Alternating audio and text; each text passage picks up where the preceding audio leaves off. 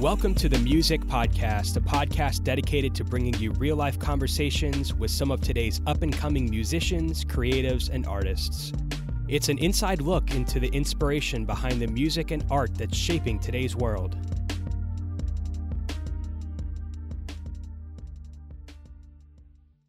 Hey everyone, and welcome to this week's episode of the Music Podcast, aimed at bringing you some of today's most creative forces. And I'm your host, John Street.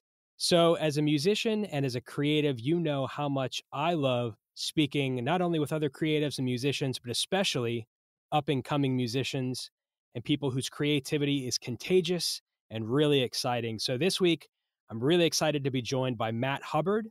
Matt is a stellar musician, he's an Atlanta native who recently released a self titled EP called Sentience and who previously toured with the Louisville based band Tomberlin. Welcome, Matt. Hey, John. Thanks for having me. Absolutely, man. Glad to have you on. Really excited to connect with you here. Why don't we do this? Why don't we start out, give you a couple minutes to just introduce yourself to the listeners, tell us about yourself and what got you into playing music? Yeah, yeah, absolutely. Like you said, I'm originally from the Atlanta area.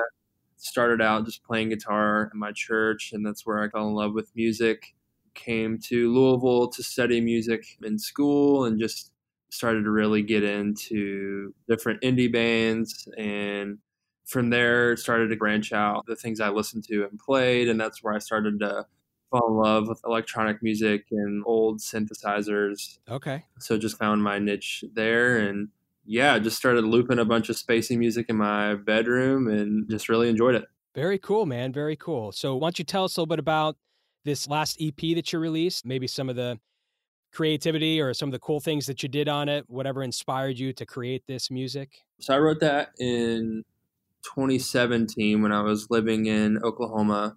I just moved out there by myself for a job and just kind of felt pretty isolated and it was just a lot of change happening and just having difficulty processing everything that was going on in life at the time and needed an outlet all I had was just like a keyboard and a computer. So I just started like making these really bad EDM beats in my room and was sending them to my friends, just funny joke. And after a while, there was a couple that I started to actually enjoy. And around that time was when the show Stranger Things came out, which was a very like 80s retro wave electronic music. So that was the stuff I was listening to and being inspired by trying to model my music after and eventually started to take and just really fell in love with making that kind of music and I decided to call it sentience because that word like it's the ability to perceive or feel things subjectively and making that kind of music was my way of processing a lot of that stuff and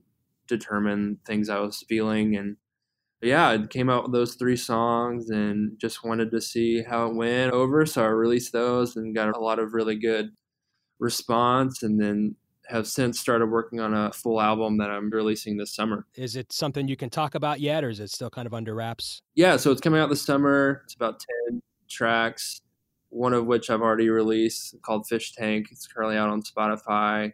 And the album will be called No Crying in Baseball. I don't have a release date on that yet. Yeah, it should be coming out soon. I'll be working with producer I worked on my last EP. His name's Colby Shim really excited to share these songs with people. Yeah, Colby's a great guy. I know him. He does really great work. That's really exciting. So, if you could help us get an insider perspective outside of Stranger Things, what are maybe a couple things that inspired you? Now, you talked a little bit about what was going on in your life when you took the time to write the music. Who are some of the other bands that you're inspired by? What are some of the things that get your creative juices flowing? You know, as a musician, if you're just stand still creatively, what do you do to get things going? Yeah, so there's a couple of bands I listen to. One of which is a band called Home. It's this guy that lives in Chicago, and I think I heard one of his songs on a Vine one time, and I really liked it. So he's really good. And then there's this girl, her name's Allison.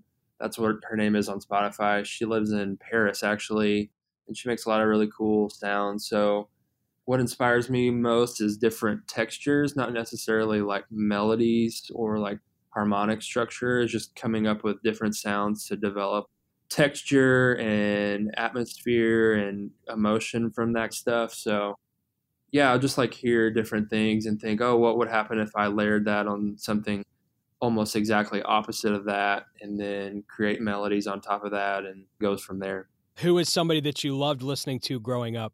Growing up, honestly, I didn't listen to electronic music very much. I listened to a bunch of like pop punk. All right. Now you're speaking my language. Yeah, so like Blink 182, All Time Low is really big. Good Charlotte. You like Good Charlotte?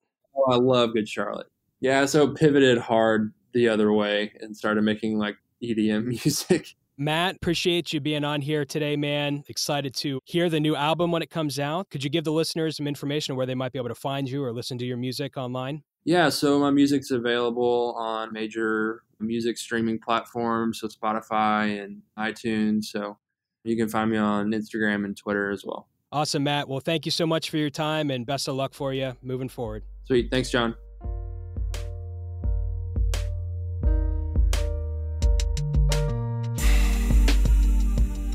Like what you hear? I'd love to connect with you. Check out our website at muse-ic.pod for show notes and bonus content. And follow our socials at muse-icpod. Be sure to follow us on your favorite podcast platform and subscribe, rate, and review. Special thanks to Resonate Recordings for editing, mixing, and mastering of this podcast. Be sure to check them out at resonaterecordings.com and follow their socials at Resonate Record. Today's theme music is by Pat Kicklighter. New episodes drop every Monday. Till next time.